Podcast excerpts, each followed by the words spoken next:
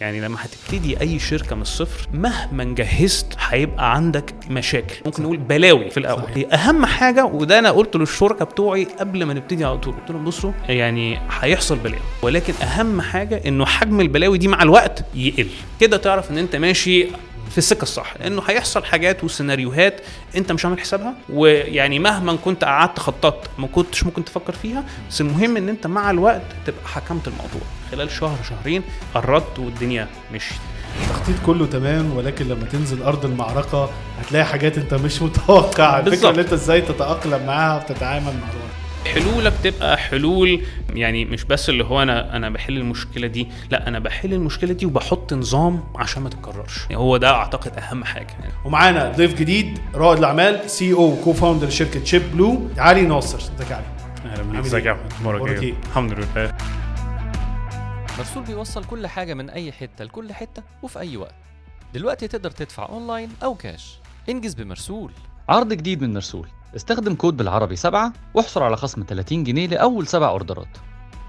السلام عليكم وأهلا بيكم بحلقة جديدة من بيزنس بالعربي بودكاست. معكم أحمد رشاد، مانجمنت كونسلتنت وهوست للبودكاست. معنا ضيف جديد وحلقة جديدة. ناس كتيرة قوي بتتكلم إن هي عايزة تخش مجال ريادة الأعمال أو مجال الفاينانس وإدارة المالية، ولكن المشوار ده بيكون فيه صعوبات كتير، وزي ما بيكون فيه نجاحات بيكون فيه إخفاقات، ولكن ازاي نتعلم نتعامل معاها، وازاي نقدر يكون عندنا الثقة بالنفس ان احنا نقدر نكمل، وازاي اعرف ابني فريق، ولو فكرة وقفت معايا ازاي اعرف اغير الفكرة دي واعرف ابني فكرة جديدة وبزنس جديد وتيم جديد، واستفاد ازاي من الخبرات وتراكم الخبرات بتاعتي. وكل الكلام ده هنتكلم فيه مع السي او وواحد من الكوفاوندرز لشركة شيب بلو، علي ناصر. ازيك يا علي؟ اهلا بيك. اخبارك ايه؟ اهلا بيك في بيزنس بالعربي بودكاست. اهلا بيك. طيب قبل ما نبتدي الحلقه يا جماعه، لو انت بتسمعنا على ايتونز او ساوند كلاود ما تنساش تعمل شير للحلقه، 5 ستار ريفيو، اكتب لنا كومنت برايك في الحلقه عشان نقدر نوصل الكلام ده لاكبر عدد من الناس. لو انت بتتفرج علينا على اليوتيوب ما تنساش تعمل بال نوتيفيكيشن وسبسكرايب. كوبايه الشاي الحلوه بتاعتك، وركز معانا في الكلام الكبير اللي هيتقال. وعلي عرفنا على نفسك. أوي يعني أنا يعني ابتديت كاريري في الأول اتخرجت من AUC جامعة أمريكية هنا، بكالوريوس هندسة، خلصت دخلت على طول بعديها في ماسترز انجينيرينج، ماجستير هندسه. رحت عملته. انا اصلا كنت هندسه تشييد او اللي هي كونستراكشن بالانجليزي. ولما رحت عملت ماجستير عملته في اداره الهندسه او الانجينيرينج مانجمنت بالضبط.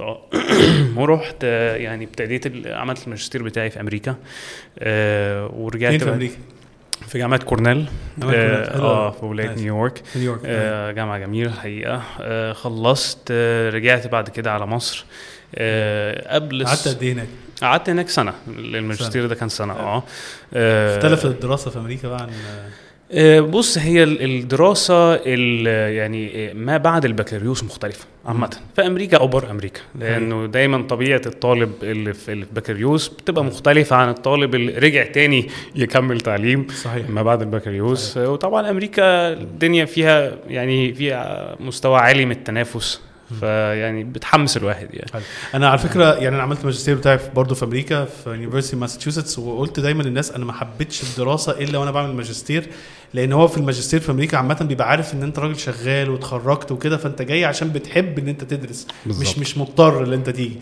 فبيبقى لطيف معاك، ونوع الدراسه بيبقى اكتر، في مناقشات اكتر وناس شغاله في السوق، فبتنبسط اكتر من التعليم اللي هو في البكالوريوس اللي هو بيبقى نظري قوي يعني. بالظبط. يعني ممكن تبص لها اللي هو في الماجستير الناس دي بتبقى الفرصه البديله بتاعتهم عاليه جدا. دي ناس ممكن سايبه شغل، ممكن يبقى بيكسب فلوس دلوقتي، هو سايب الموضوع وجاي بيدرس، فمش هيضيع وقته. هو جاي هنا يستفيد ويعني ياخد اكتر كم استفاده ممكنه يعني. فلا يعني تجربه الحقيقه كانت ظريفه جدا. رجعت مصر قبل الثوره بست اشهر تقريبا. رجعت اشتغلت هنا في شركه اسمها يعني هي كانت اسمها EMPC او الشركه المصريه للمنتجات النيتروجينيه. كانت شركه كنا بنبني مصنع اسمده في دمياط. كانت يعني ما يسمى بجوين فينشر أو يعني شبه شراكة شراكة ما بين الحكومة المصرية وشركة كندي اسمها أجريم, كانت واحدة من أكبر يعني منتجين الأسمدة في العالم. قعدت معاهم طبعا أول 6 أشهر كانت الدنيا ظريفة, وبعد كده الثورة قامت وبقت يعني الشغلانة. أنا كنت معاهم يعني بعمل بيزنس ديفلوبمنت أو اللي هو يعني تنمية الأعمال, بس الموضوع اختلف جدا وانس الثورة حصلت. أول ما الثورة حصلت كل المهام اختلفت, المصنع واجه مشاكل وتحديات مختلفة, وبالنسبة لي كان يعني فرصة ان انا ابتدينا ننتقل شوية من التركيز على الهندسة في الموضوع الى التركيز في الشق المالي. ايه بقى التداعيات المالية اللي هتحصل للمشروع بسبب التأخيرات, بسبب مثلا اي يعني مشاكل حصلت في الفترة دي. وعلى يعني في خلال 3 سنين أقدر أقول إن أنا قضيت معظم الوقت معاهم بعمل تحاليل مالية للمشروع, فتشددت أكتر للجانب المالي من المشاريع يعني من خلال التجربة دي. يعني مش الجانب الهندسي, حبيت الفاينانس أو الإدارة المالية فيه. بالضبط بالضبط, يعني ده وده بصراحة كان ساعتها كان يعني دايناميك أو يعني اللي هو في حركة, وفي يعني كل يوم في تغيرات وفي مفاوضات مع المقاولين وبتاع, فكان تجربة برضو فريدة من نوعها يعني ساعتها.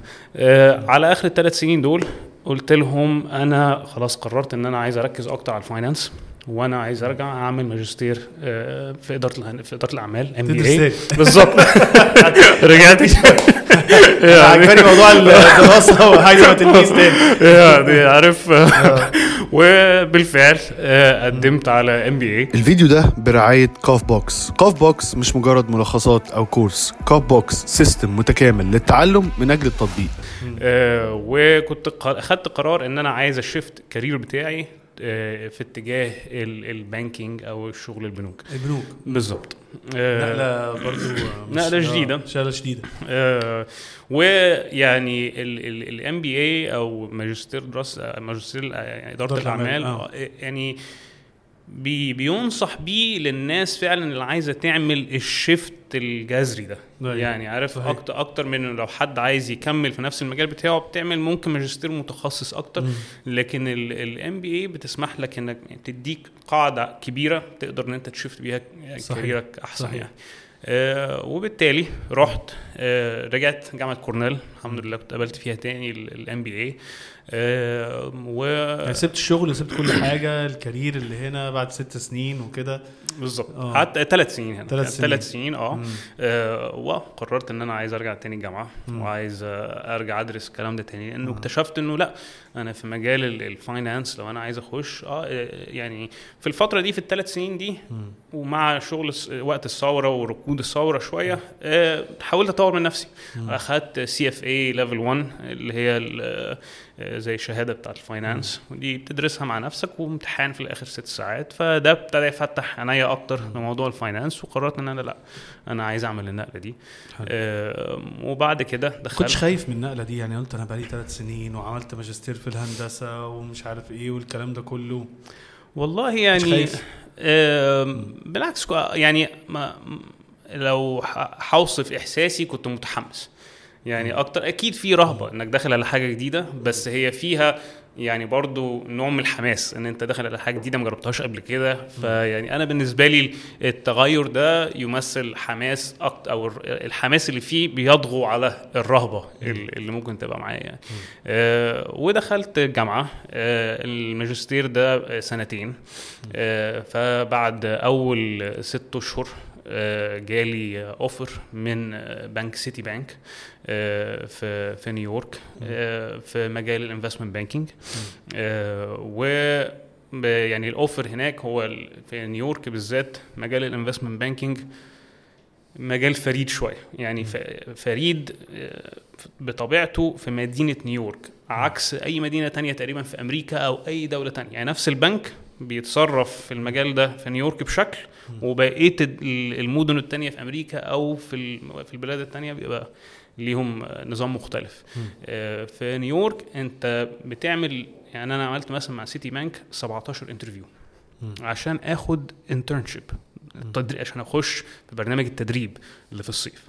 انت عشان تشتغل لازم تعدي من الانترفيوز دي عشان يدوك انترنشيب، تخش في الصيف بقى تعمل التدريب هناك لمدة 2.5 شهر، وفي اخرهم يا بيدوك فول تايم اوفر يا بيقول لك مع السلامه.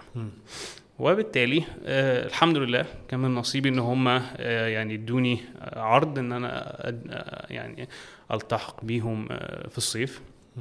فعملت كده والحمد لله على اخر الصيف ادوني فول تايم بوزيشن، يعني او ما يعني عرض ان انا انضم لهم فول تايم بعد ما خلصت تاني سنه من الام بي اي. فابتديت بقى تاني سنه دي في الام بي اي، خلاص انا خلصت الصيف وخدت معايا فول تايم اوفر، معايا شغلانه، انا خلاص هتخرج ان شاء الله كمان سنه ومش قلقان هلاقي شغل، ولا انا معايا اوريدي اوفر ممضي والدنيا تمام. في الفتره دي بقى كنت ابتديت افكر، طيب انا وانا السنه اللي فاتت وانا رايح جاي من مدينه إيثاكا اللي هي كان فيها جامعتي لغايه نيويورك، المشوار كان 4 ساعات ومفيش غير اتوبيس واحد بتاع الجامعه هو اللي بيروح يعني من غير ما يوقف، من المدينه اللي انت كنت بتدرس فيها لمدينه نيويورك بالظبط 4 ساعات ومفيش غير اتوبيس واحد بس هو اللي بيروح يعني بدون وقوف، يعني في محطات في النص.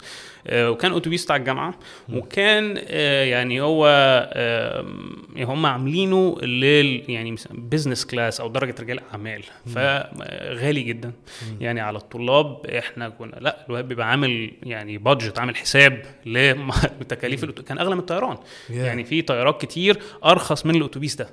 ففي تاني سنة كنت قعدت كده يعني عملت حسابات وشفت أنا دفعت قد إيه للأتوبيس ده في السنة اللي قبليها، وقلت لا أنا هفتح شركة أتوبيسات. وأنت كنت بتدرس وقتها ولا كنت لسه في بداية تاني سنة في الماجستير؟ كان قدامي سنة كاملة ما كنتش بشتغل، كنت قاعد في الجامعة وابتديت أشوف طب هو الواحد لو عايز يجيب أتوبيس بكام؟ والله بهذه البساطة أنا دخلت على إي بي الأتوبيسات المستعملة بكام، يعني افهم بس الموضوع. شرط مساعدات أتوبيس مستعمل بكام يا جماعة عشان نحل المشكلة. ما هو انت لازم تبتدي عارف، يعني انت داخل على بيزنس مالكش اي فكره عنه، لازم تبتدي تشوف طب التذكره باكس، الاتوبيس بكذا، اللي هو طب عدد الركاب، تبتدي بس تعمل يعني تخيل مبدئي كده شوف الموضوع يعني. الحقيقه بعد التخيل المبدئي ده لقيت ان ده بيزنس هايل، وخصوصا إيثاكا مدينة جامعية، ففيها طلاب طول الوقت رايحين جايين من المدن الكبيرة، وهي برضو مدينة صغيرة، فشركات الأتوبيسات الكبيرة مش مهتمة بها بالظبط، ما حدش كلف نفسه يعمل لها خط دايركت ما بينها وما بين نيويورك. وبالتالي يعني بعد ثالث سمستر ليا في الجامعة كنت مؤسس الشركة، ولميت بعض التمويل من يعني أصدقاء وأقارب. إذا جيبوا أتوبيس لا الاتوبيس الحلو في امريكا تجيب اتوبيس مستعمل يعني، ولا حتى ولا عملت ايه، اجرت اتوبيس. ابتديت اكلم شركات اتوبيسات لهم انا عايز اجر اتوبيس هيعمل لي يعني الاتوبيس هيعمل رحلتين في اليوم من نيويورك لإيثاكا ومن إيثاكا لنيويورك، وعايز اتوبيسين، واحد يبقى بايت في نيويورك وواحد بايت في إيثاكا، فتوتل 4 رحلات في اليوم. وكلمت وحاولت تلم ايه فلوس اللي انت تأجر بيها اتوبيسين بالظبط ابني. انا بيسكلي عايز ابني موقع، الموقع ده هبيع من خلاله. كلمت اهلك وقتها قلت لهم انا عايز اجر اتوبيس؟ كلمت اهلي طبعا. احنا بعتينك عشان تقول لنا جبت على اتوبيسات دلوقتي بالظبط كده، ده بالظبط الرد اللي خدته، اللي هو يعني ايه يعني صارفين على تعليمك عشان تفتح. فيعني انا بصراحه كنت شايف ان هي يعني انا هيبقى عندي قدره اني اسسها بشكل انها ما تتعارضش مع شغلي. حلو يعني انا هقدر اشتغل. وانت شفت مشكله، ودي دايما نقولها، ان دايما ابحث عن المشكله وازاي تحلها، الحل ده يدخلك فلوس، وهو ده البيزنس بالظبط. وانا يعني عارف اعتقد في مدرستين، في ناس بتحب اللي هو تطلع بفكره هي شايفاها انها حلوه وتحاول تلاقي لها سوق، يعني ساعات في افكار جامده قوي نزلت كده يعني. مثلا ما تفكر في الايباد النهارده, الايباد ده اول ما نزلوا بيه ما كانش بيمثل حل المشكله عند حد, بس حد طلع بفكره وكلنا لقينا انه والله ده فكره ظريفه. بس انا بعتقد ان ده اصعب بكتير قوي انك تنجح فيها عن انك تلاقي مشكله واضحه وتروح تحلها. يعني انت السوق قدامك موجود. وبالتالي رحت وكلمت شركات اتوبيسات قد كده, طبعا ناس كتير ما خدتش الموضوع باهميه, اللي هو طالب بيكلمهم عايز ياجر اتوبيسين ويشغلهم وبتاع. طب ماشي بالظبط بالظبط. ويعني ايه الموضوع, بس في الاخر وقعت في ناس. طيب اوكي انت عايز ايه بالظبط, وابتدت ناس تتعامل معايا بجديه وابتدينا نتفق, وكنت ساعتها لميت خلاص التمويل اللي انا محتاجه. ويعني على آخر الماجستير بتاعي كنت وصلت ان انا خلاص جهزت القاعدة, مش ناقصني غير الشخص اللي هيديرها. وكان الموضوع كله يعني انا بأجر الاتوبيس بسواقه, فالاتوبيس كله واخد البراندنج او يعني اللوجو بتاعي من بره, والشكل بتاعي انا اللي عامل له ديزاين ومش عارف ايه, فهو يمثل الشركه بتاعتي. لكن سواقهم بتأجر الاتوبيس ايجار, والسواق ايجار بس بياخد باليوميه زي ما بيقولوا بالظبط. بس اللطيف فيها ان انت كنت في بلد جديده ومكان جديد وما خفتش ان انت تعمل المجازفه دي يعني, وما عنديش اي فكره عن مجال الاتوبيسات يعني, ما هياش حاجه يعني بلد جديده ولغه مختلفه ومجال اتوبيسات مش مجال, وانت اصلا بتدرس قصه يعني. بص يعني هي برضو يمكن يعني عشان كانت تاني مره ليا في نفس الجامعه, فيمكن كنت حاسس اكتر اني انا كنت وانا راجع انا عارف انا داخل على ايه, وجامعتي كنت هناك من 3 سنين, فكان في برضو يعني بعض الارتياح. بس لا يعني انك تروح تدرس في حته وتبقى مرتاح فيها حاجه, وانك تخش تعمل بقى بيزنس وتشوف الضرايب وهتاسس شركه وهتعمل وهتجيب موظف, قصه ثانيه خالص. وتشوف ودور على شركه محاسبه, ويعني انت بتفتح فتحه على نفسك. ممكن تلاقي نفسك اتعورت, ممكن تلاقي نفسك خدت قرارات عملت لك مشاكل مع الضرايب, عملت لك اي نوع مشاكل. فطبعا فيها رهبه جديده, بس كنت متحمس عليها. وربنا وفقني ان انا لقيت حد كان يعني كان هو مدير المطار بتاع, كان إثاكا, مدينة إثاكا فيها مطار صغير, وهو الراجل ده كان بقاله 30 سنة في المطار, وكان هو مدير المطار وكان لسه طالع على المعاش. شفتها أنا في الجرايد إنه فلان بقى نزل على المعاش ومش عارف إيه, وعملوا له حفلة. تاني يوم قلبت الدنيا, جبت تليفونه ونمرة تليفونه, وقمت متصل بيه.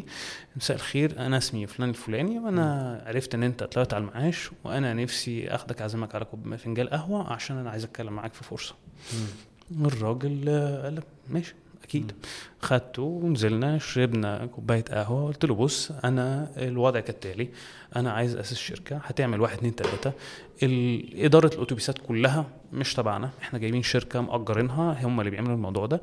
حضرتك ما عليك الا انك هتتابع معاه لو في اي زبون عنده تساؤلات, عنده شكاوى, يعني الحاجات الاداريه دي, وتنسق مع المورد بتاع الاتوبيسات يعني عشان نتاكد انه بيوفي بكل الالتزامات اللي احنا طالبينها منه وبس. فانت حتى مفيش مكتب, انت ادي لابتوب اهو, انت هتشتغل من بيتكم ويلا. قال لي توكلنا على الله. وابتدينا على اخر الصيف كانت الشركه جاهزه. و يعني بعد الصيف انا ابتديت في سبتمبر, بعد الصيف ابتديت شغلي في سيتي, وابتديت رحلات الاتوبيسات في نفس الشهر. كانت طبعا يعني كان شهر قاسي. كان شهر قاسي ان انا يعني خلال اليوم انا عندي شغلي في سيتي, وشغل الانفستمنت بانكينج يعني في نيويورك شغلانه دسمه. انت في المكتب من 9-10 الصبح, بتخلص 1-2 بالليل, 6 ايام في الاسبوع. فانا بخلص الساعه 1 بالليل, ارجع البيت, اقعد لي مثلا 2 ساعة براجع اشوف ايه اللي حصل النهارده في شركه الاتوبيسات, في اي تطورات, في اي حاجه محتاج اعرفها, اراجع ايميلاتي مع المانجر هناك او المدير هناك, واخش انام واكرر. وطبعا لما بتبتدي اي بيزنس لازم في الاول بيبقى فيه يعني مشاكل, ودي حاجه انا يعني بصراحه فادتني من تجربتي في الشركه دي. كان اسمها Big Red Bullet, انه وكانت مجهزاني بقى لما ابتدينا نعمل ShipBlu بعد كده, ان انت يعني لما هتبتدي اي شركه من الصفر مهما جهزت هيبقى عندك مشاكل, ممكن نقول بلاوي في الاول. صحيح. هي اهم حاجه, وده انا قلت للشركه بتوعي قبل ما نبتدي على طول, قلت لهم بصوا يعني هيحصل بلاوي, ولكن اهم حاجه انه حجم البلاوي دي مع الوقت يقل, كده تعرف ان انت ماشي في السكه الصح, لانه هيحصل حاجات وسيناريوهات انت مش عامل حسابها, ويعني مهما كنت قعدت خططت ما كنتش ممكن تفكر فيها, بس المهم ان انت مع الوقت تبقى حكمت الموضوع في خلال شهر شهرين, قررت والدنيا مشيت. تخطيط كله تمام, ولكن لما تنزل أرض المعركة هتلاقي حاجات أنت مش متوقعة. الفكرة اللي أنت إزاي تتأقلم معها وتتعامل مع الوضع. بالظبط. وحلولك تبقى حلول يعني مش بس اللي هو أنا بحل المشكلة دي, لا أنا بحل المشكلة دي وبحط نظام عشان ما تتكررش. هي دي يعني هو ده أعتقد أهم حاجة, يعني أنت مش بس عايز تحل المشكلة, أنت عايز تحل المشكلة ويعني تبقى متأكد إنها مش تتكرر تاني. ويعني عارف كمثال, احنا في تاني اسبوع لينا لقيت الراجل الجنرال مانجر كان اسمه بوب, لقيت بوب بيكلمني يقول لي احنا ده الساعة 5 وانا في البنك, احنا كان عندنا رحلة بتتحرك 5:30 مساء, بيقول لي احنا عندنا مشكلة. ايه يا بوب؟ انا واقف دلوقتي في المحطة وفي حوالي 100 واحد واقفين مستنيين الاتوبيس. يعني ايه في هو الاتوبيس فيه 55 كرسي, يعني ايه في 100 واحد؟ قال لي اه, ما قلت له ماشي يعني كلهم معاهم تذاكر؟ قال لي اه كلهم معاهم تذاكر. ايه ده؟ طلع كان في بج, غلطه في السوفت وير بتاعنا ادت الى انه الناس قدرت تحجز نفس الكرسي مرتين. فانت واقف عندك 100 واحد مستنيين يسافروا كمان نص ساعه ومعكش غير 55 كرسي. قلت له طيب اول حاجه هنعملها كلم كل شركات الاتوبيسات اللي في إيثاكا, شوف مين عنده اتوبيس يقدر يلحقنا بيه دلوقتي باي سعر, مهم الاتوبيس يجي دلوقتي حالا على هناك. تاني حاجه اقف وقول للناس كلها اشرح لهم الموقف واعتذر لهم وقول لهم هنرجع كل اللي دفع فلوس هنرجعها له, الرحله النهارده مجانيه. طالما انا اخطأت ويعني الاتوبيس اللي انا هجيبه مش هيبقى فيه نفس ال يعني التجهيزات بالظبط اللي انا عاملها في اتوبيسي. انا اتوبيسي كان فيه واي فاي وكان فيه وصلات فتحات كهرباء لكل كرسي ويو اس بي ومش عارف ايه, والناس دافعه فلوس على اساس الحاجات دي. فانا في الحاله دي قلت له رجع الفلوس كلها للناس, نعتذر لهم ونلم الدور وندعي, والحمد لله. ودي حاجه كويسه يعني انت ما حاولتش حتى لو حصل خطا, وبعض الشركات بتقع في الموضوع ده ان هو يحاول يقاوح, لا اصلا خلاص يعني تقبل الموضوع حتى لو انت مش شايف ان انت غلطان 100%, خلاص تقبل. المهم ترضي العميل وان انت تحاول تصلح الغلط حتى لو انت مش شايف ان هو بتاعك 100%. مظبوط. ادام الناس ما اخطاتش خالص وان الناس دي كانوا عملاء ومشوا في التدريج الصح, حصل مشكله بقى تكنولوجي او كده, دي مش مشكلتهم هم, فخلاص. وانت يعني شايف ده تصرف كويس, خدتها بهدوء وتحملت الموضوع. وانت كنت شغال في نفس الوقت في بنك بتقول ده كان في نص اليوم انا في البنك واقف يعني في وسط الدور ورايا شغل, وايه بحاول اهندل الموضوع ده بالتليفون. يعني كنت شغال في نفس الوقت انفستمنت بانكر في نيويورك. مظبوط. وعندك الشركه دي على جنب شغاله وبوب هو اللي بيديرها. بالظبط. وانت شويه في البنك وشويه مع بوب على موضوع التمثيل. والله تخش عندنا كونفرنس روم, اخش اشوف معايا عمل ايه, الناس مسكت فيه ولا لا, وبعد كده ايه ارجع تاني اكمل شغلي. الحمد لله. يعني بص يعني في تجربتي معظم الوقت, مش كل الوقت بس معظم الوقت, لو انت كشركة اخطأت و ما قاوحتش زي ما انت بتقول يعني, ورجعت للشخص ثمن الخدمة اللي هو دفعها واعتذرت له وشرحت له المشكلة كانت 1 2 3, معظم الأحيان الشخص ده لو طلبت منه إنه يديك ريتنج على خدمتك هيديك 5 من 5, رغم إن أنت غلطت بس ما دفعتوش ثمن الخدمة وشرحت له المشكلة وقلت له معلش حصل 1 2 3. بالظبط. أغلب الناس متفاهمين. في ناس دايما في أي حتة هيبقى في ناس هتحاول تستغل الموقف. صحيح. بس دي نسبة صغيرة قوي. معظم الناس اللي احنا احتكينا بيهم بصراحة لا يعني ناس متفهمة يعني. فعارف في الأول كان بيحصل حاجات كده, مع الوقت الدنيا ابتدت تتزبط. وصلنا الحمد لله ان الدنيا ماشيه. الدنيا كانت ماشيه كويسه وانت في البنك وبين دي والدنيا حلوه بدون تقريبا اي تدخل مني خلاص. بعد اول سنه الحمد لله يعني وصلنا لمرحله انه كانت الشركه ولدت دخل كفايه ان احنا قدرنا نشتري اول اتوبيس. اشتريت اتوبيس بتاعك؟ اشتريت اتوبيس وده ما كانش قرار سهل لانه دي نقله نوعيه بالنسبه لنا كبيره جدا ومش بس تكلفة. احنا بنتحول من شركة عندها ويب سايت لشركة نقل. دي في امريكا ده انت دخلت نفسك في قصة تانية خالص. صحيح.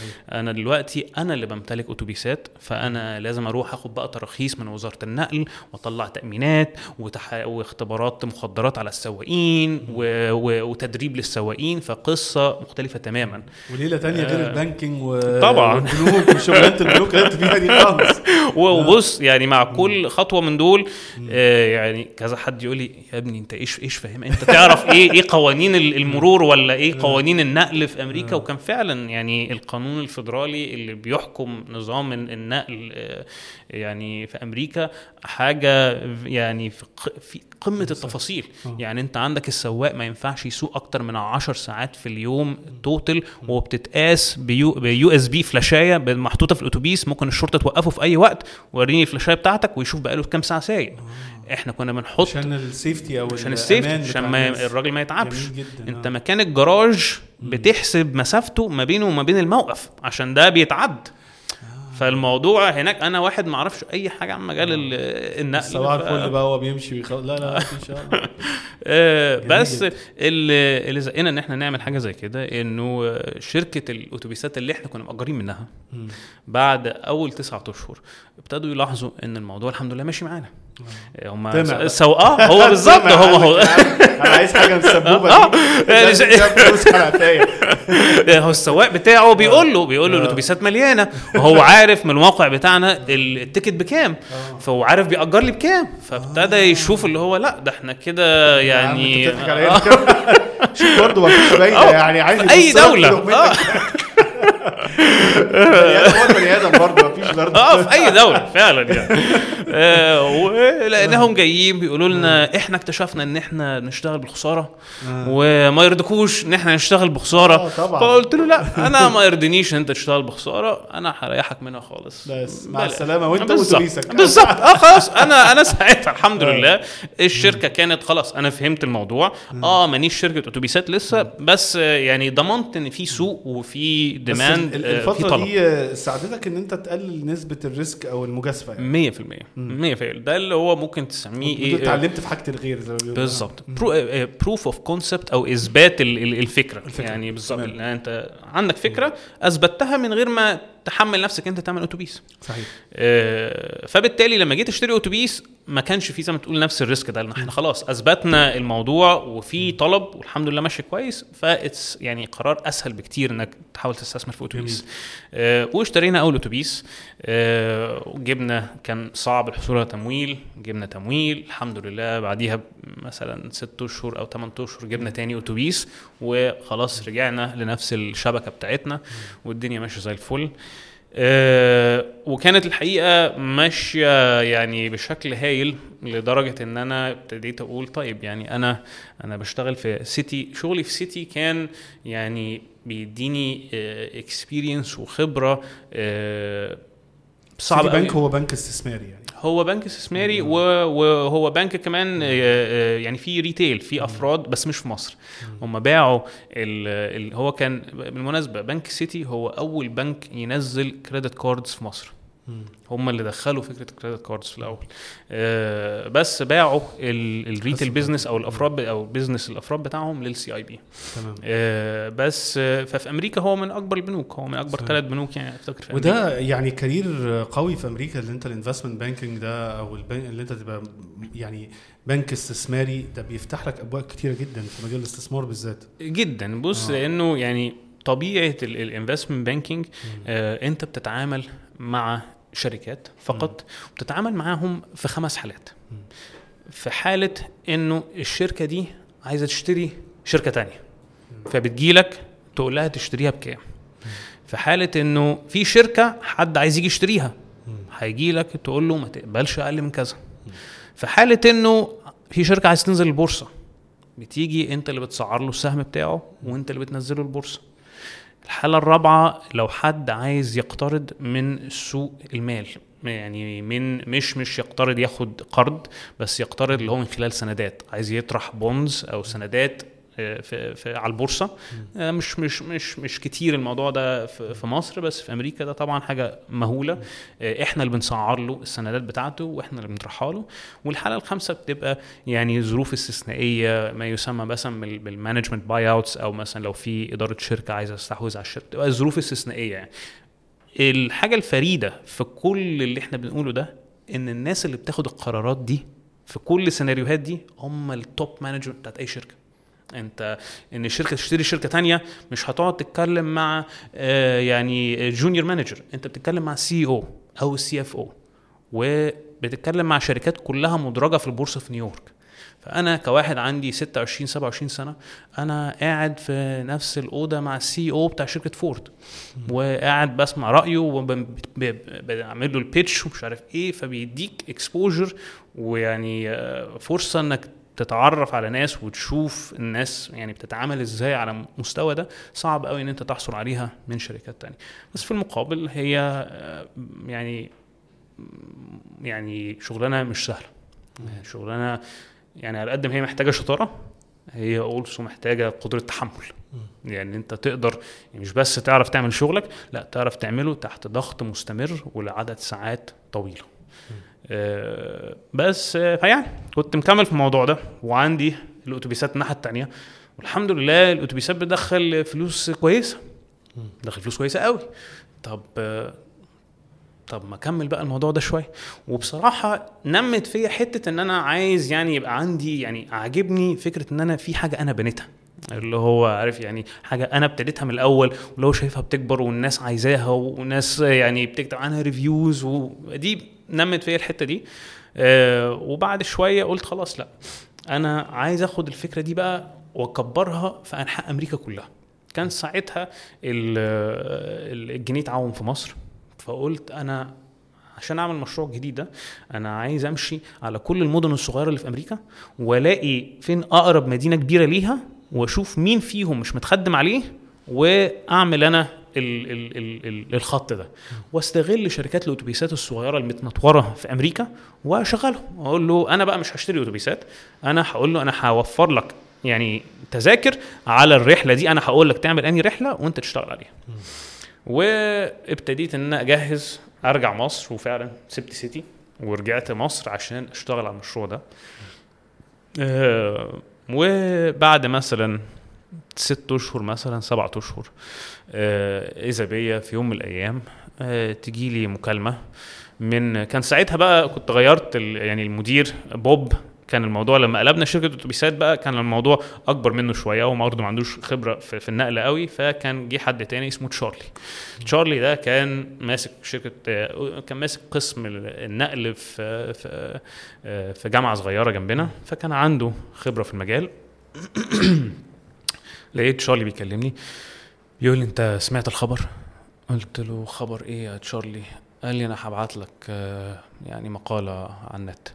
ولقيته بعت لي مقاله، واحد من الاتوبيسات بتوعنا راجع من إثاكا لنيويورك، السواق نام وهو سايق، اخذ الاتوبيس من على الهاي واي، من على الطريق السريع، نزل بيه في الشجر.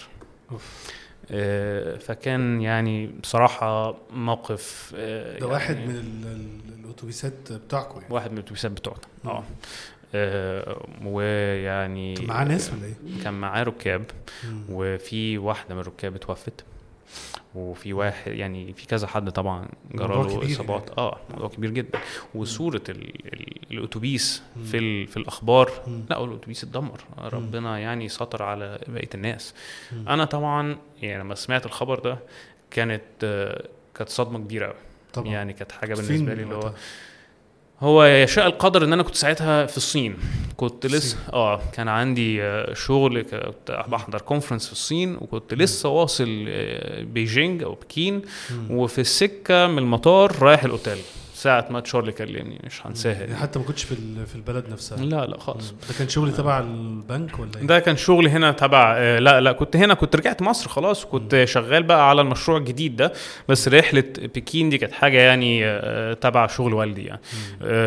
واكتشفت الموضوع طبعا يعني صدمة نفسية، ويعني إن الواحد يبقى يعني في عنده البيزنس بتاعه كان ليه دور، كان ماشي حلو كان ماشي حلو، وانك يبقى ليك يعني مش دور او بس يعني انت يعني مرتبط بوفاة حد، سواء انت يعني انا يعني الشركة اللي تسببت فيه او لا، او اللي هو انت بيدور في ذهنك 100,000 حاجة اللي هو طب يعني. طب وعرفوا السبب ورا الموضوع ليه؟ الراجل نام وهو في الحادثة ساعتها، لما طبعا الشرطة جت هو قال لهم انا نمت.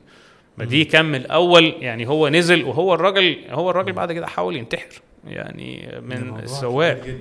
كانت حاجة شديدة يعني. وطبعا وانسن يعني او بعد الصدمة الاولية تبتدي بقى تلاحظ اوكي احنا عمليا بقى في مشاكل كتير، في قضايا، في تأمين، في قصص.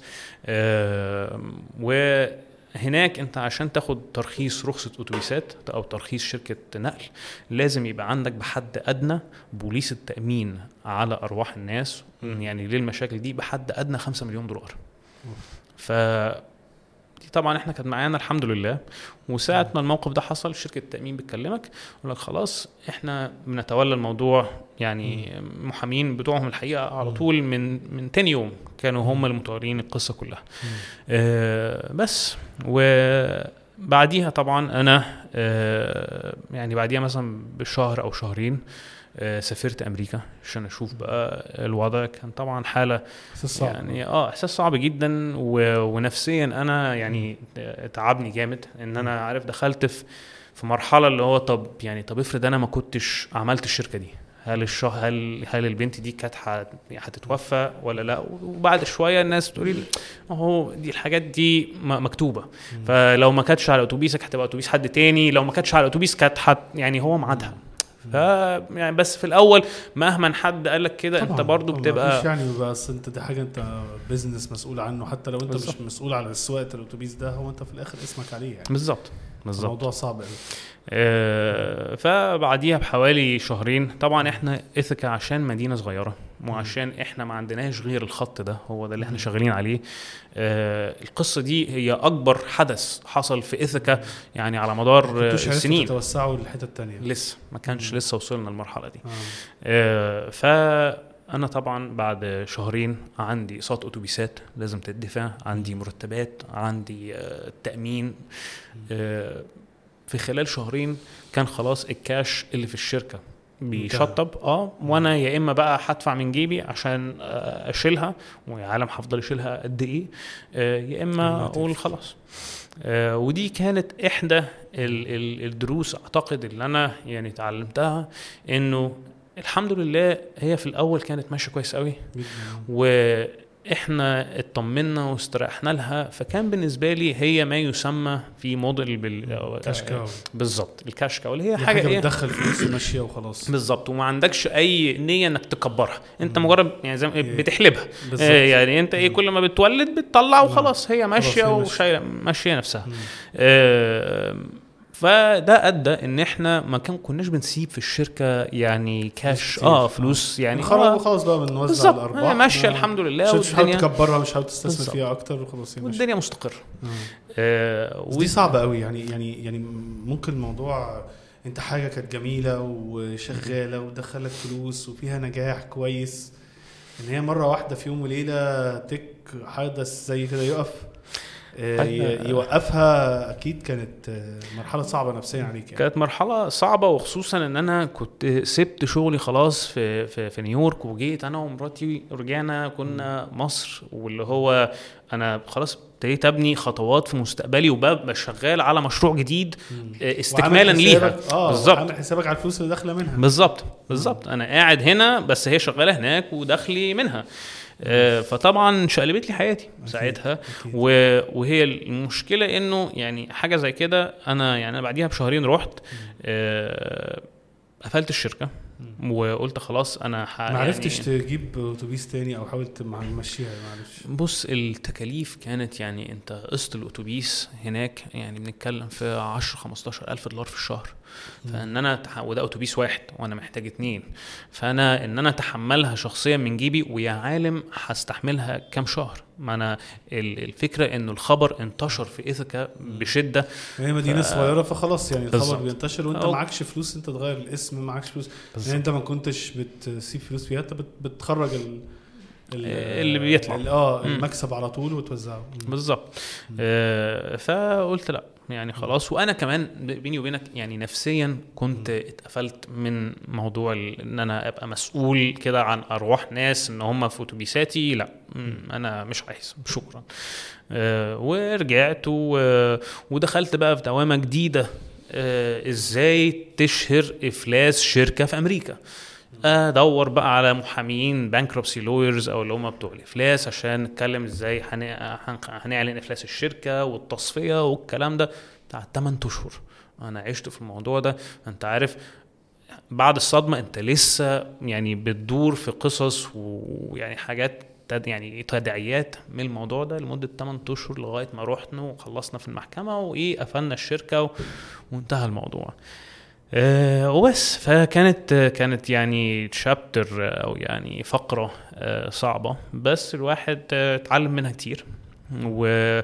وانا اعتقد بالنسبة لي كانت اول حاجة اتحرك فيها حتة انه انا عايز يبقى عندي حاجة انا اللي عملتها، يعني عارف اللي هو انا يعني حاجة أبقى أنا حاسس إن أنا كان ليا فضل في إن أنا يعني كبرتها وابتديتها من لا شيء.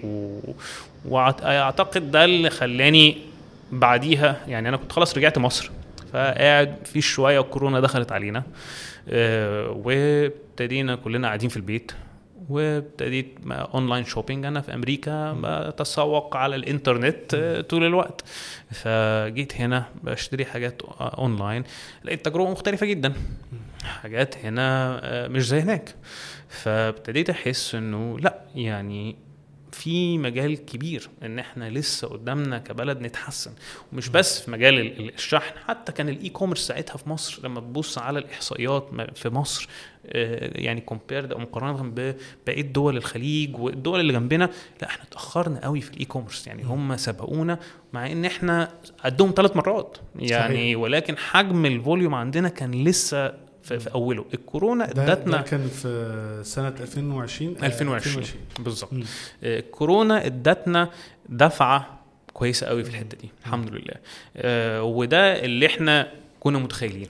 انا كنت قاعد مع يعني انا النهارده عندي 2 شركاء، احمد وعبد الرحمن. فكنت قاعد مع احمد قلت له يعني الموضوع ده النهاردة يعني لو في عايزين نحاول نعمل حاجة في المجال ده هو ده الوقت، نحاول نتحرك. طب يمين شمال. عبد الرحمن بقى صاحبي، كان عبد الرحمن أصلا باك جراوند كمبيوتر ساينس، أصلا من أسيوط، خريج جامعة أسيوط، وبعد كده سافر عمل بكالوريوس ماجستير في جامعة كوناتيكت في أمريكا. وكان هو اللي ساعدني، وكان شغال على الموقع بتاع بيج ريد بولت، فانا اعرفه من ساعتها. فبينكم علاقه يعني بالظبط. وكان مجال مش سهل برضه، يعني في كومبيتيشن عاليه. يعني حتى انا كان معانا سامح شاهين الكوميرشال دايركتور او الكوميرشال تشيف كوميرشال اوفيسر بتاع طلبات، كان معانا كريم الديب لبوسطه وكده. لا يعني الناس بتتكلم ان في شركات كتيره دخلت في شركات الشحن والسلاسل الامدادات هنا في مصر، وان هو معتمد على بني ادمين كتير والطيارين اللي هم الدليفري مان، او بقى في اي دوله بيسموه حاجه تانية الشخص اللي هو بيوصل حاجه، في مصر بنسميه الطيارين. وفي صعوبه في اللوجيستكس او اداره لوجستيه فيه هنا في مصر. فبرضه انت دخلت مش مجال سهل بلا شك. وهقول لك حاجه، هو يعني ممكن نطرحها بشكل تاني، هو لو كان سهل ما كانش هيبقى فيه مشاكل. صحيح. هي فكرة ان هو احنا في مصر نمثل اصعب التحديات في مجال اللوجيستكس. اولا عندنا مناطق كتير جدا ملهاش عناوين لسه، او ليها عناوين الناس اللي ساكنه فيها مش عارفاها. اصلا الرقم البريدي عندنا مش مستخدم قوي، حتى وان كان موجود ممكن ما يكونش مستخدم قوي. عندنا معظم التعاملات اونلاين الناس اللي بتشتري اونلاين بتدفع بالكاش. صحيح. فبرضو عندك حته التحصيل. طب انا عندي سؤال ليك معلش. انت ايه اللي يعني ايه اللي خلاك تقول بعد القصه الغريره اللي انت مريت بيها دي انا عايز اعمل بيزنس تاني؟ ما كان اي حد تاني يقول لك طب انا اخش يا عم انا عندي سيتي بانك كنت شغال في امريكا وماجستير وام بي اي في هناك كده كنت هتلاقي بنك استثماري في مصر كويس بمرتب محترم جدا في مصر او في اي دوله في عربيه ان انت تشتغل فيه او حتى ترجع امريكا وتشتغل في بنك استثماري هناك. يعني ليه خدت القرار حب تعذيب الذات؟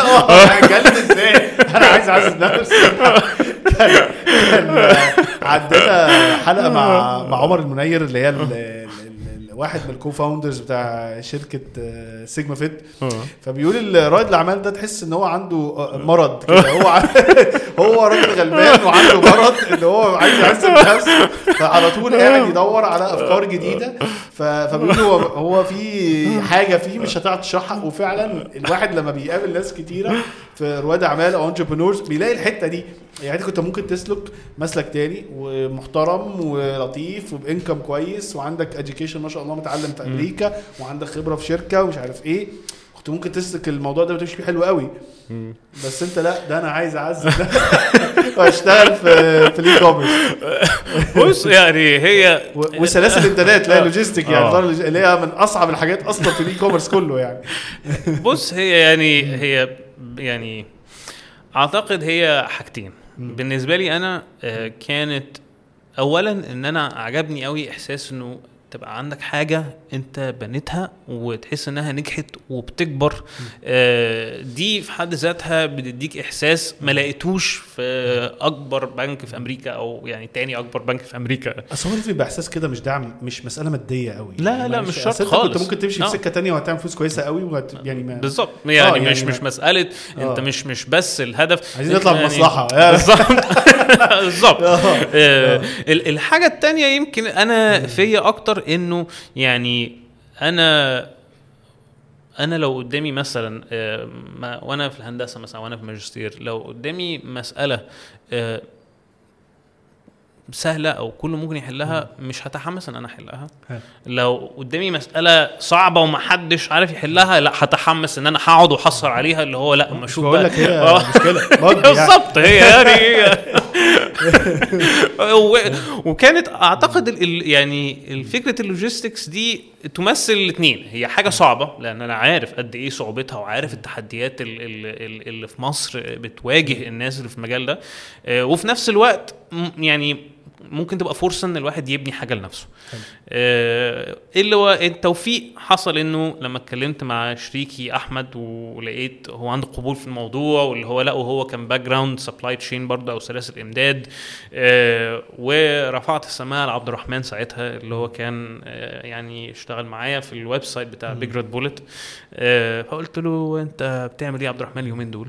قال لي والله انا دلوقتي شغال على الدكتوراه بتاعتي في مجال الذكاء الاصطناعي والماشين ليرنينج. الماشين ليرنينج بقى ما اعرفش دي العربي ايه, بس اللي هو يعني بيسيكلي يعني اي الذكاء الاصطناعي اللي هي الارتفيشال انتليجنس والماشين ليرنينج مع اللي هي نوع من الذكاء الاصطناعي يعني بس بتركيز على الاوبتمايزيشن او تحسين الكفاءه. فقال لي وانا شغال عايز نجيب الكلام العربي الجميل هو تحسين كفاءه.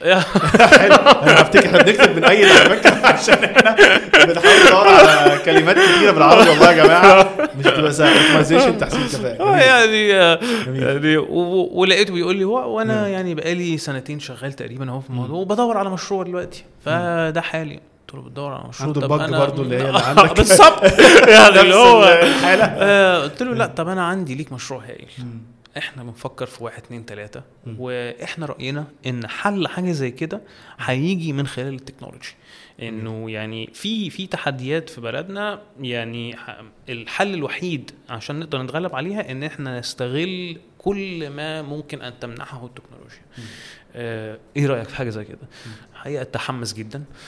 وقال لك لا انا هحاول اعرض بقى الكلام ده على الدكاترة بتوعي واخلي ده جزء من مشروع الدكتوراه بتاعي. حلو. طيب ابتدينا نتحرك. كان ده في صيف 2020.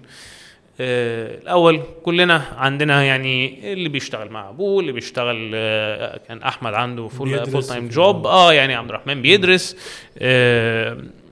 وابتدينا إيه اللي هو قلنا خلاص إحنا كل واحد فينا هيحط قرشين من جيبه ونبتدي كده بشويش ونشوف الدنيا فيها إيه. على آخر السنة لقينا كان في كام شركة طلعوا في مجال اللوجيستكس وحصلوا على تمويل وحصلوا مش عارف. طب قلنا طب احنا كده هنقعد نتفرج على الناس واحنا شغالين, واحد فينا عنده جراج هنشتغل من الجراج بتاعنا وبتاع, مش هينفع يعني. لا الحركة النهاردة سريعة بالظبط. فطيب احنا يعني احنا في اعتقادنا ان احنا عندنا فكرة كويسة قوي وعندنا التكنولوجي احنا فكرين فيها كويس, ما نروح نحاول نحصل على تمويل, نشوف لو نقدر نقنع ناس تانية مستثمرين بان احنا فعلا نقدر ننفذ فكرة زي كده. وابتدينا فعلا في اول 2022 لا في اول 2021 سوري اول 2021 ان احنا نخاطب مستثمرين, وحتى يعني عملنا غلطة, الواحد بيبقى متحمس ساعات في الاول وما فكرش في كل حاجة. ابتدينا نبعت لكل المستثمرين وقت الكريسماس, طبعا ما حدش عبرنا لو مستثمرين بره كله مجلس ما حدش عليك خالص يعني خالص. قعدنا بقى اسبوعين بنكلم نفسنا, وبعديها ابتدى بقى على شهر واحد ابتدى نسمع ردود, في اللي يقول لك اوكي عايز اسمع اكتر, في اللي يقول لك لا مش حتتي مش انترستد, لغايه ما يعني في واحد صديقي اقترح علينا ان احنا نقدم في مصرعه واي كومبينيتور. واي كومبينيتور دي اكسلريتور, ستارت اب اكسلريتور, او زي ما بيقولوا عليها بالعربي مصرعه. هي في كاليفورنيا, وهي اكبر واي كومبينيتور يا جماعه, يعني دي من اكتر ممكن نقول بقى اوبتمايزر او حضانات الانكيبيتور او للستارت ابس المعروفه في العالم, وطلع من تحتها يعني شركات كبيره جدا في مجال التكنولوجي ورياده الاعمال يعني. فهي مش حاجه صغيره كده, مش مستثمر على قد لا يعني موضوع كبير يعني. ويعني تعرف يعني عشان يعني احنا في الاول ما كناش اكشلي مدركين حجم واي كومبينيتور, وده كان من الاسباب اللي خلتنا طب ما نقدم. هو ايه يعني ما لا يا عم حد يسأل فيها يعني ايه واي كومبينيتور يعني انا فعلا ما كناش مقدرين احنا بنقدم على ايه. احنا ابتدينا نكتشف لما يعني عجبتهم الابلكيشن بتاعتنا, وابتدوا اللي هو يقولوا لنا طب يعني يسالونا اسئله وبتاع, طب هو ايه بقى القصه دي بالظبط يعني اللي احنا قدمنا فيها دي. دول بيتقدم لهم في السنه ما يزيد عن 15,000 شركة, بيقبلوا من 1 ل 1.5%. بس قدمنا الحمد لله, عملنا الابليكيشن بتاعتنا كويسة, وبعديها بشهرين اتقبلنا. الحتة دي حابب أقف فيها شوية, لأن ناس كتيرة ممكن كانت في اللحظه دي تقول لك يا عم هو الناس دي هيردوا علينا, ده بيجي لهم الاف الشركات, وفعلا واي كومبينيتور من اكبر الحضانات الستارت ابس في العالم. فان انت بتتقبل فيها انت بتقولي من 1 ل 1.5% صعب جدا. لو انت كنت ممكن تقول لا يا عم مش هبعت, هو ايه يعني نسبه ان هم اصلا يقبلوني, وكنت مش هتعملها. ولكن انت يعني كان في كلمه جميله قوي لعمر خليفة اللي كان معانا بتاع موقع شغلني, قال ساعات ادي للحظ فرصة, وعجبتني قوي الكلمة دي يعني. وانصح الناس تسمع الحلقة بتاعته. فانت جرب, لو ما جاتش خلاص ما خسرتش حاجة, لو جت اديك ادي خدت فرصة انت ما كنتش هتعملها. الفكرة كلها ساعات يا جماعة جرب. هل ممكن احتمال قليل قوي انت تتقبل, احتمال قليل, بس لو انت ما جربتش انت 100% مش هتتقبل. لكن لو جربت في احتمال, لو ايه اوحش حاجه ممكن تحصل, مش هيقبلوك, خلاص كمل زي ما انت صح. ولكن ربنا وفقك وكان توفيق من عند ربنا سبحانه وتعالى, الحمد لله اتقبلته يعني, ده حاجه جميله فعلا يعني زي ما انت بتقول. هو يعني لو انت ما خدتش الخطوه دي, يعني ما انت لو ما خدتش يبقى 100% مش هتقبل, مش هتوصل. لكن لو خدت الخطوه يمكن ولو 0.5% يعني عارف. فيعني هي ولو خدت الخطوه وما وقفت في الاول هتلاقي نفسك وانت بتتحرك تلاقي حاجات تانية بتطلع, لكن لو ما اتحركتش خالص مش هتوصل خالص, ده اكيد. وهقول لك بقى حاجة عن النقطة دي. تقريبا 40% من كل دفعة واي كومبينيتور بتقبلها, الناس اللي قدمت او اللي اتقبلت قدموا اتليست على الاقل مرة واحدة قبل كده. يعني نص الناس اللي داخله دي تاني او تالت فرصه ليه. فاللي هو كون ان انت ما تقبلتش من اول مره ما تفقدش الامل, لا قدم صحيح. تاني وحسن فكرتك وقدم تالت. يعني نص الناس اللي جايه اصلا دي تاني او تالت مره ليه. صحيح. احنا كنا يعني ربنا يعني انعم علينا ودخلنا من اول مره, ده حظ يعني الحمد لله, ده توفيق من ربنا سبحانه وتعالى يعني. فيها جزء منها حظ وزمها توفيق, ان انت بريت بظروف كتيره جدا. فاكيد يعني فكره كمان انا عارف في موضوع الانكيبيتر اللي انا اشتغلت مع ناس كتير كانوا في الانكيبيترز, الناس اللي بيعملوا اكسلريترز او الحاجات اللي زي دي بتحب ان انت يكون ليك تجربه قبل كده, وكمان لو تجربه وفشلت او حصلت بتبقى اصلا مقويه لمركزك, لان بيقول لك الراجل ده ايه عارف هو عمل ايه وتعلم كتير منها وكده, فبيبقى نسبة النجاح بتاعه في البيزنس التاني أعلى. بالظبط. يعني دي برضو مهمة جدا, الناس اللي عملت بيزنس وفشل أصلا ده من أهم مقومات النجاح اللي أغلب شركات الاستثمار بتبص عليها قبل ما تستثمر فيه, إن أنت عملت قبل كده وفشلت 100%, لأن أنت أكيد اتعلمت زي ما بيقولوا كده في مصر لك اتعلمت ومحرمتش ومرة رجعت تاني. فدي مهمة قوي بالنسبة لهم, وأنت بالحركة هتوصل. ممكن تاخد الخطوه ما توصلش, هتلاقي نفسك تاخد خطوه لجنب وبعدين لقدام, او جنب التاني وبعدين لقدام, بس انت لو ما اتحركتش خالص مش هتوصل لاي حاجه, هتفضل ثابت, وده اكيد فعلا. فجميل جدا يعني.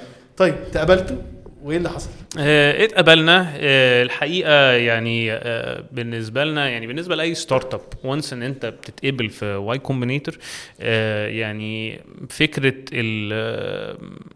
الفند ريزنج او اللي هو جذب الاستثمارات بتختلف جامد. يعني بتبقى خدت زي ما تقول ختم الجوده, يعني اللي هو انت خلاص انت شركه واي كومبينيتور هم قبلوهم يبقى اكيد الناس دي جامده, وبعدين يعني طالما هم قبلوهم فواي كومبينيتور بتقدر ان هي تفتح لك بيبان كتير. صحيح. بتديك اكسس او يعني بتسمح لك الوصول لفرص مش سهل الوصول ليها. صحيح. فدي طبعا تعتبر ميزه, ودي من اهم مميزات انت معاك مستثمر يعني. بالظبط. ومستثمر مؤسسي مش مستثمر شخص. بالظبط بالظبط. وحتى في كلامك مع المستثمرين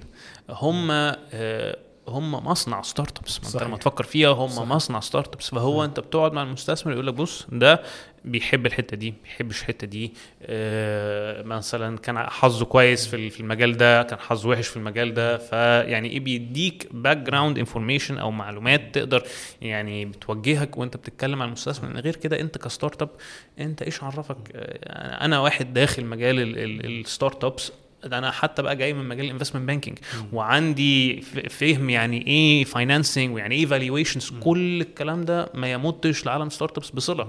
الستارت ابس التقييم فيها مختلف تماما, احنا بالانفستمنت بانكينج بنقيم شركات موجوده واصول ثابته وشركات ليها تاريخ, انا في الستارت اب انت بتقيم فكره, بتقيم تيم, هل الناس دي يقدروا يحققوا الفكره دي, هل الفكره دي فعلا ممكن يعني تعيش ولا لا. فالمنظور يعني حاجه مختلفه خالص. وايه اكتر الحاجات اللي اتعلمتها انت قعدت قد ايه صحيح في واي كومبينيتور؟ هو البرنامج بيبقى تقريبا 3 شهور ونص خلال الصيف, احنا دخلنا خلال الصيف وانتنس يعني بيبقى شاق يعني يعني انت تقريبا كل يوم او يوم او يوم لا بيبقى فيه سيشن, يا اما جروب سيشن يا اما 1-on-1 سيشن يا اما يعني لارج جروب سيشن. يعني اكيد مدرسه يعني اتعلمت منها كتير. ايه اكتر الحاجات اللي اتعلمتها في ال3 شهور ونص دول في واي كومبينيتور؟ بص اتعلمنا حاجات كتير, في دروس بتقعد معاك, في دروس ممكن ما تفتكرهاش الا لما تحتاجها. بس احدى الحاجات اللي اتقالت وفعلا ما قدرتهاش او ما استوعبتهاش لغايه ما اتحطينا فيها, جه في الاخر قال لك ما تستعجلش انك تعين. قال لك when you يعني هقولها بالانجليزي الاول وترجمها when you hire more people you spend time managing not working. ان انت لما هتعين ناس كتير هتقضي وقتك بتديرهم وما بتشتغلش. احنا استثمرنا فيكم عشان انتوا يعني دماغكم كويسه, عايزينكم تشتغلوا مش تقعد بتدير منظومه. وان ناس كتير لما بتاخد فند كبير بيبتدي يعين كتير كتير كتير, بتلاقي نفسك انه في الاخر انت قاعد بتعمل حاجات اداريه كتيره. وعشان تبقى اي شركه ناجحه لو عندك ناس كتير لازم هتعمل حاجات اداريه, فما تستعجلش انك تعين. يعني عين بشويش وعين الناس الصح, لانه غير كده تلاقي ما يعني مش جايب همه من الاخر يعني. خرجتوا من واي كومبينيتور, ايه النكست ستيب اللي خدتوها؟ وده كانت سنه كام؟ 2021. ده كان 2021 نهايه واي كومبينيتور بتبقى حاجه اسمها ديمو داي. ديمو داي ده بيبقى بيسكلي كونفرنس كبير قوي بيعزموا فيه يعني الاف الانفسترز, الفنتشر كابيتال انفسترز او الفي سيز او اللي هم المستثمرين في الشركات الناميه, يعني فوق 3000 شركه او فوق 3000 انفستر كانوا حاضرين في الكونفرنس. بكل شركه من الشركات بتوع واي سي بيطلعوا وبيقدموا البيتش او التقديم, يعرفوا الناس تقديم تعريف عن الشركه بتاعتهم عشان للمستثمرين عشان يستثمروا فيها بالظبط. وليك دقيقه واحده وسلايد واحده, دقيقه واحده انت ليك دقيقه تطلع تقنع الناس ان هو يجي يتكلم معاك. ده ضغط نفسي كبير. انت اللي قدمت ولا حد؟ انا اللي قدمت. ما فيش طبعا في دقيقه ما بيبقاش في فرصه غير ان شخص واحد يتكلم. انا اللي قدمت. وكان احنا كمان كنا اول مجموعه من شركات واي كومبينيتور تتعمل ريموت بالكامل, ما كانش فيه اي كان ده اول انفستر كونفرنس على ما اعتقد. انت مش شايفهم بالظبط, انت قاعد في زوم في الاوضه في مصر بتخاطب 3000 انفستر. طبعا انا يعني بدل الراوتر جايب راوترين تانيين اللي هو ايه عشان لو واحد قطع, والكاميرا بقى قاعده ومظبطه. انت قدامك دقيقه ولايف, ما هياش حاجه متسجله, فانت لايف هتطلع تقول الكلمتين اللي عندك وشكرا. جامد جدا. كانت عرفت تكون هادي ازاي يعني, او انت تبريبير او تجهز نفسك للدقيقه دي اللي ممكن تغير مسار حياتك يعني؟ بص يعني انا من تجربتي الشخصيه الحل الوحيد لحاجه زي كده التكرار. تقعد انا اللي انا كنت هقوله في الدقيقه دي انا كنت اتمرنت عليه يعني 200 300 مره. اللي انا عندي دقيقه ما ينفعش افوت كلمه, كل كلمة موجودة محسوبة, كل رقم محسوب. انت ليترلي عندك دقيقة, عندك 5 نقط هتعدي عليهم. انت عايز بالظبط توحي كل اللي انت محتاج تقوله يعني, وتقنع الناس ان هم ايه, لا تعالى وشوف ايه اللي احنا بنبنيه. فانت حاجة زي كده الحاجة اللي بتخليني انا اتغلب على رهبة موقف زي كده التكرار. كل ما تبقى بالنسبه لك بقت سكند نيتشر او بقت خلاص حاجه ما تفكرش فيها, اللي هو انت حافظ بالظبط انت تطلع تقول ايه وكونفيدنت وواثق من نفسك فيه, اللي هو هتقدر ساعتها تأدي مهما انت كنت عندك ماتيريال كويسه او كلام كويس. لو انت مش متمرن ومجهز نفسك كويس. النقطه دي مهمه في حاجه معينه, لان احنا دايما بنتكلم في حته الثقه بالنفس يعني بنتكلم فيها كتير والناس بتسالني عليها. انا دايما بقول ان الثقه بالنفس قوتها في الأول مرحلة اللي انت يبقى عندك الشجاعة ان انت تبتدي. الصعوبة الخوف تعدي حاجز الخوف ان انت تبتدي, وده بياخد شجاعة. بعد كده الثقة بتيجي ازاي؟ من التكرار. لو عملت الحاجة دي مرة واحدة انت مش هتبقى عندك ثقة ان انت تعملها, لكن لو عملتها 50 مرة عندها 100 مرة 200 مرة 300 مرة, زي ركوب العجل. اول مرة بتقع 2 3 بعدين تبقى كويس قوي فيه, بعد كده هتبقى عندك ثقة بالنفس ان انت انا ركبت العجلة او عملت الموضوع ده او عملت البرزنتيشن دي 300 مرة قبل كده, فانا واثق ان انا كده. وهي ثقتك في نفسك دي كده, لان في ناس كتيرة مش بتبقى معتقدة ان الثقة بالنفس ان انت من اول مرة هتبقى 100 وواثق وداخل وجامد ومش عارف ايه. ما بتحصلش. التكرار زي ما انت قلت في الدقيقة دي اللي انت تبريبير او تجهز لدقيقة ممكن تغير حياتك. الحل الوحيد عشان تتغلب ان انت كررت كتير, وده ادالك الثقه ان انت لما طلعت على زي ما بيقولوا كده على المسرح او البرزنتيشن او كده كنت واثق من كل كلمه انت بتقولها, لان انت كررتها كتير جدا قبل كده. ومن هنا بيجي الثقه بالنفس. ما بالظبط يعني عارف هي انا اي ثينك انه يعني انا اؤمن انه اي حد لو عارف اتمرنت كفايه يعني تقدر تعمل اللي انت عايزه. يعني في كتاب سنة حتى مش قادر افتكر اسمه دلوقتي, كان فكرة الكتاب ومبدأ الكتاب انه اي حد ممكن يبقى محترف في اي حاجة لو عملها 10,000 مرة. سيث جودن أيوة بيتكلم على ال 10,000 hour series. كان الكتاب اسمه هقول لك مش هفتكره بس انا قريته فعلا. هو الفكره هاي انه فعلا هفتكر اسم صور الكتاب بتاع سات جودن. اوكي هي اصلا بيقول 10000 اور افكت. اوكي انت تماستر اي حاجه بعد ما قعدت عليها قعدت تعملها لمده 10000 اور. طيب انتوا خرجتوا بره الموضوع ده، عملت البيتش، ايه اللي حصل؟ الحمد لله جالنا يعني طلبات كتير ان احنا الحمد لله يعني انفسترز عايزين يقعدوا معانا، وبنبدا بقى نجدولهم على مدار الشهر او الشهرين اللي بعد الكونفرنس ده. وقعدنا ميتينجز. كنت في كاليفورنيا؟ لا انا في القاهره. احنا ما سافرناش خالص. كل حاجه عشان الكورونا صح. احنا يعني سبحان الله احنا خلصنا الفاندنج كله بتاعنا من غير ما نقابل ولا مستثمر، فيش حد شافنا، ودي كانت في حد ذاتها يعني تجربة جديدة يعني وجديدة علينا وعليهم هم يعني ان هم يعني بيعملوا الانفستمنت ده في ناس هم عمرهم ما شافوهم ان بيرسون شخصيا.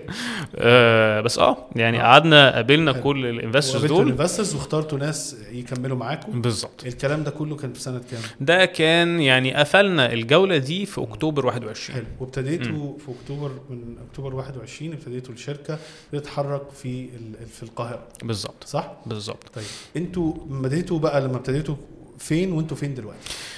احنا ساعه ما ابتدينا كنا 14 فرد قاعدين في كووركينج سبيس صغير ضيق ما فيهوش غير تكييف واحد في وسط البلد. حلو. النهارده الحمد لله احنا التيم في الهيد اوفيس عدى 45 يعني ممبر او فرد. عندنا النهارده متوسعين بنغطي يعني نقدر نقول 95% من انحاء الجمهوريه. بنوصل القاهره في اوفر نايت او تاني يوم على طول، بنوصل اسكندريه تاني يوم على طول. فعندنا شبكه الحمد لله يعني سمحلنا ان احنا نبتدي نوري التكنولوجي بتاعتنا بتعمل ايه بقى. حلو يعني. والمرحله دلوقتي عدد العملاء عندكم قد ايه تقريبا؟ لا احنا الحمد لله يعني هو الشهر ده ولا الشهر اللي فات ولا كل يعني بتاعت الحالي دلوقتي. بص يعني احنا يعني الحمد لله شهر عن شهر يعني بنتكلم في نمو من 30 ل 40% الحمد لله. وهي دي يعني احدى الحاجات المهمه قوي للستارت اب، انك بتركز على النمو بتاعك شهر عن شهر. انه عارف مره في واي سي في واي كومبينيتور يقول لك طب ايه هو تعريف الستارت اب؟ ما انا لما افتح محل حلاقه ما هو ده ستارت اب. ما هو لا ده مش ستارت اب. الفرق ما بين الستارت اب وانك تفتح بيزنس صغيره ان انت كستارت اب عندك اكسبكتيشنز نمو في حجم الشغل بتاعك، هايبر جروث اللي هو انت لازم النمو بتاعك بالظبط. محل الحلاقه مش هيقدر ان هو يوفر معدل النمو ده قائم على التكنولوجي. فالمفروض التكنولوجي اللي هي تتوسع او يحصلها نمو بالزبط. سريع في وقت قصير، وهو ده اللي على اساسه تقدر تاخد فاندنج تاني بالظبط. طيب انت يعني ايه نظرتك او معتقده لشيب بلو في الخمس سنين اللي جايين على والله ده يعني بص يعني انت كستارت اب اي ثينك ان انت 5 سنين لقدام ده وقت طويل قوي في عمر الستارت اب. على 24 بص يعني احنا شايفين انه مصر احنا محظوظين بوجودنا في مصر، لانه مصر سوق كبير جدا ولسه بيبتدي، لسه مجال الام اي كوميرس فيه يعني بيبتدي. فاحنا حاسين انه لسه في مجال يعني كبير قوي لينا ان احنا نكبر في السوق هنا ونقدر نوفر خدمه كويسه لشتى انواع التجار. وفي نفس الوقت حاسين انه التكنولوجي بتاعتنا يعني بوجودها في مصر وعشان هي ديزايند خصيصا لمصر فهي قادره انها تتغلب على صعوبات فريده قوي من نوعها. الصعوبات دي متوفره في دول تانية. طب انا عندي معلش سؤال، انت في شركات كتيره في المجال بتاعك اللي هو التفصيل واللوجيستكس مانجمنت للاي كوميرس بالذات، اللي انتوا بتتعاملوا مع الشركات الصغيره والناس اللي بتبيع منتجات اونلاين. في شركات كتيره يعني انا بتسال كل يوم في البودكاست والناس بتقول لي انت عندك تعرف شركه لوجيستكس كويسه بتاع التوصيل كويس. احنا شخصيا قف بوكس عندنا كنا بندور على شركه لوجيستكس عشان تعمل الموضوع ده. ايه اللي تعتقد ان انت دلوقتي بالحاجات اللي احنا اتكلمنا عليها دي بتميزكوا عن اللي موجود اوريدي؟ ما في حاجات كتيره موجوده. 100%. احنا الفرق الاساسي ما بيننا ويعني او الفرق الاساسي اللي احنا يعني بنركز عليه انه احنا بنين كل السيستم بتاعنا, كل الاوبريشنز بتاعتنا مبنيه على التكنولوجي احنا اللي عاملينها من الاول للاخر. يعني الفرق يعني احنا لما دخلنا الشغلانه دي احنا قعدنا سنه بنبني في التكنولوجي قبل ما نلمس الارض. قعدنا نشوف بالظبط ايه التسلسل الطبيعي للشحنه, ايه المشاكل اللي التجار بيواجهوها, ايه اكتر حاجات هم بيبقوا قلقانين منها, الشكاوي اللي بنسمعها, ويعني وي ميد شور اكدنا ان احنا نحل المشاكل دي في السيستم بتاعنا من الاول. ودي بيحطك في وضع يعني سهل فيه انك تطور من نفسك, لان انت من الاول خالص دخلت وعملت يعني عملت تجهيزات وعملت اعتبارات للكلام ده, زي مثلا مسائل تحصيل الفلوس مثلا او الفوترة. الحاجات دي كلها بتتعمل عندنا اوتوماتيك. احنا النهاردة يعني احنا عندنا في الهيد اوفيس 45 موظف, عندنا بعد كده في المخازن بتاعتنا او الفروع بتاعتنا يعني ما يقرب مثلا من توتال 120-130 تيم ممبر. عندنا 2 محاسبين في الشركة كلها. ليه؟ لانه كل سيستم المحاسبة بتاعنا اوتوماتيك. الفواتير كل شحنة بتطلع لها فاتورة اوتوماتيك, الستيتمنت اللي بتنزل لك كتاجر اوتوماتيك. انت ما انتش محتاج تكلمنا في اي حاجة عشان تعرف الماليات بتاعتك فين. دي حاجة احنا حرصنا عليها من الاول قوي. فلما انت بتيجي تحاول تدخل الموضوع ده على سيستم مش بتاعك او على تكنولوجي بعد ما انت بنيتها, بيبقى صعب انك تدخله. فدي من الحاجات اللي احنا يعني حاسين احنا بتميزنا, ان احنا من الاول خالص عملنا قاعدة يعني مصممة للتحديات اللي سمعناها من التجار في مصر. حلو. فيعني ان شاء الله يكون ليكوا باذن الله مستقبل كبير فيها, يعني هتستطيع ايزي, يعني مش حاجه سهله فعلا. طيب يعني خلينا نقول اكيد التجربه بتاعت بيج ريد بولت صح نفعتك كتير في تجربه شيبلو وانت بتبتدي. لو تقدر تقول لي ايه اكتر الدروس المستفاده اللي يعني اللي لو انا انتربرنور جديد او واحد عايز اعمل بيزنس خاص ليا صغير او كده, تقدر تقول لي يا احمد انا الدروس دي اكتر دروس مستفاده من القصه بتاعه بيج ريد بولت اللي انا اللي حصلت معايا؟ بص يعني بالنسبه لي انا شخصيا يعني اول حاجه دايما خليك حريص انه يعني الشركه فيها ريزيرف او احتياطي يقدر يشيلها لمده 12 شهر. لو يعني تقدر تشاش على طول ما يعني بالظبط ان يبقى عندك ريزيرف لا قدر الله اي حاجه ممكن تبقى انت مطمن والدنيا زي الفل, بس ما يعني اعمل حساب انه ممكن لا يحصل ظروف. دي اول حاجه. تاني حاجه لو انت بتبتدي ستارت اب, تاكد 100% مهما كنت ان اول شهرين دول الدنيا هتبقى بزرميت. يعني الدنيا هتبوظ. ليه؟ لانه انت زي ما انت قلت في وانس يعني اللي انت بتقعد تعمله في البيت حاجه, ولما الفكره بتنزل الشارع قصه تانية. مهم ان حجم المشاكل يقل, فما تحبطش, ما يعني ما تخليش الموضوع يضغط على اعصابك. لا ده طبيعي ومتوقع, والمهم انه حجم المشاكل تقل. حلو. طيب يعني في شوية أسئلة دايما بنحب نسألها للضيوف بتوعنا دايما. علي لو في البيزنس عامة لو حد سألك إيه الأهم, الفكرة ولا الفريق؟ الفريق 100%. الفكرة ممكن تبقى أحسن فكرة في الدنيا, بس لو الفريق مش كويس هيغرقها. وممكن تبقى فكرة نصكم, بس لو الفريق كويس هيحسنها وهينفذها. فالفريق هو العامل الأساسي.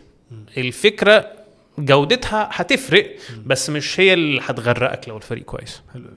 طيب علي لو أنا قعدتك قدام نفسك وأنت عندك 21 سنة, تنصح نفسك بإيه؟ ده طبعا بص يعني أنا من تجربتي الشخصية, الواحد وهو صغير ما بيبقاش عنده, او يمكن احنا في مصر بالذات او في العالم العربي بنتربى انه اللي اكبر منك بيوم يعرف عنك بسنة، وده قد يكون صحيح ومظبوط، بس ما تخليش ده يهزك لو انت شايف فرصة يعني احكي لك قصة سريعة. وانا في 2005 اول ستارت اب عملتها وانا في AUC، كانت بيسكلي فكرة يعني اونلاين ماركت بليس، انه ساعتها كانت هوجة مصر في الموبايلات والناس كلها كان في موبايل شوب واي تو ورايا والناس كلها ايه بتاع. فانا فكرت له طب انا عارف الموبايل اللي انا عايز اشتريه، ليه اقعد الف على 4-5 محلات تليفون عشان اشوف اسعارهم ايه؟ طب ما يبقى في ويب سايت وعليه تقدر تشوف الموبايل ده في كل المحلات هو اسعاره وتشتريه اونلاين ويجي لك البيت.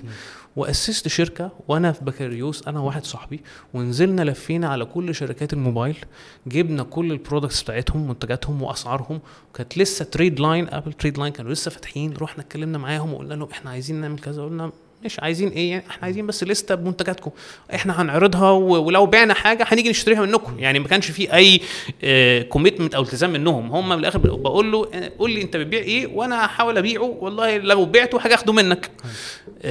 وسجلنا فوق ال2000 منتج، الكلام ده في 2005 قبل سوق قبل اي حد ما يبقى لسه طلع. خلصت انا بكالوريوس، اهلي قالوا لي يلا روح اعمل ماجستير لازم هندسه ومش عارف ايه، قلت خلاص. وقمت قلت لصاحبي وقمنا قفلنا الشركه يعني ايه مشيت ورا الطراز التقليدي. فنصيحتي انه لو عندك حاجه انت مؤمن بيها حتى لو انت عندك 21 سنه امشي وراها. حلو. طيب لو انا قلت لك ايه معنى النجاح بالنسبه لك يعني؟ يعني انا بالنسبه لي النجاح اني ابقى بعمل حاجه انا فخور بيها، حاجه يعني ابقى حاسس ان انا يعني انها ليها تاثير ايجابي على المجتمع. يعني طبعا ماديا هايل، بس يعني ما احبش اعمل حاجه تبقى ماديا كويسه ليا بس ابقى حاسس انها بتسيء او بتضر المجتمع بشكل ما. انا مثلا بالنسبه لي لا بحب يعني براعي البيئه، بفكر في تاثير البيزنس بتاعي على الانفايرمنت على البيئه، فاحب ان انا البيزنس اللي بعمله يا اما يكون ايجابي بهذه يعني من هذا المنظور، او يسمح لي يعني النجاح بالنسبه لي ان يبقى عملت حاجه تسمح لي اني اساهم او اساعد في الحاجات اللي بتفرق لي. حلو. طيب اخر سؤال، لو عندك كتاب او 2 في البيزنس والبيرسونال ديفلوبمنت او تطوير الذات تنصحنا بيهم؟ اللي ممكن ارشحه اعتقد هم كتابين بصراحه، يعني بيتكلموا الى حد كبير على نفس الحاجه. واحد اسمه بلينك والتاني اسمه Thinking Fast and Slow. بالضبط، دانيال كوفمان. بالضبط. الكتابين بيتكلموا على انه ازاي البني ادم بيبقى عنده نوعين من التفكير، في اللي هو اول انطباع، وفي بعد كده لما تقعد تفكر وتحلل الموضوع التفكير التحليلي. بالظبط. وانه الناس دايما بتقولك اللي هو لا ما تثقش في اول انطباع ده، يعني انت ما عارف يقولك بالانجليزي don't judge a book by its cover، او ما تحكمش على كتاب من غلافه. الناس دي بتقولك لا، ما هو الحكم اللي بيجيلك من العقل الباطن ده مبني على عمر من الديتا البيانات. بالظبط. فما تستهينش بيه قوي، يعني ساعات ممكن تثق فيه او اديله حقه. يعني علي، في نهاية اللقاء أنا حابب أشكرك جدا للكلام الجميل والقعدة الحلوة دي، يعني بصراحة أنا انبسطت بيها جدا واستفدت منها، وأنا متأكد إن كل مستمعينا يعني إن شاء الله استفادوا منها. إن شاء الله ما كناش ضيوف تقال عليك. لا بالعكس والله، ده أنا سعيد جدا بالفرصة دي، ويعني يعني فعلا سعيد بالفرصة إن يعني أبقى يعني فدنا حد يعني إن شاء الله وإن شاء الله يكون لنا عادات تانية في المستقبل، ونتكلم بقى تطورات شيبلو كمان مدة من دلوقتي ان شاء الله باذن الله. ولو انت او انتي لسه بتسمعونا لغايه دلوقتي، ما تنسوش تعملوا شير للحلقه. لو انت بتتفرج علينا على اليوتيوب ما تنساش تعمل سبسكرايب بال نوتيفيكيشن، وتكتب لنا كومنت في رايك في الحلقه لو عندك اي اسئله ليا او لعلي. لو انت بتسمعنا او انت بتسمعينا على ايتونز او ساوند كلاود، ما تنساش تعمل 5-star ريفيو وشير عشان نقدر نوصل المعلومات الجميله دي لاكبر عدد من الناس. وفي اخر الحلقه اشوفكم حلقه جديده من بيزنس بالعربي بودكاست، وما تنساش انت CEO حياتك. السلام عليكم.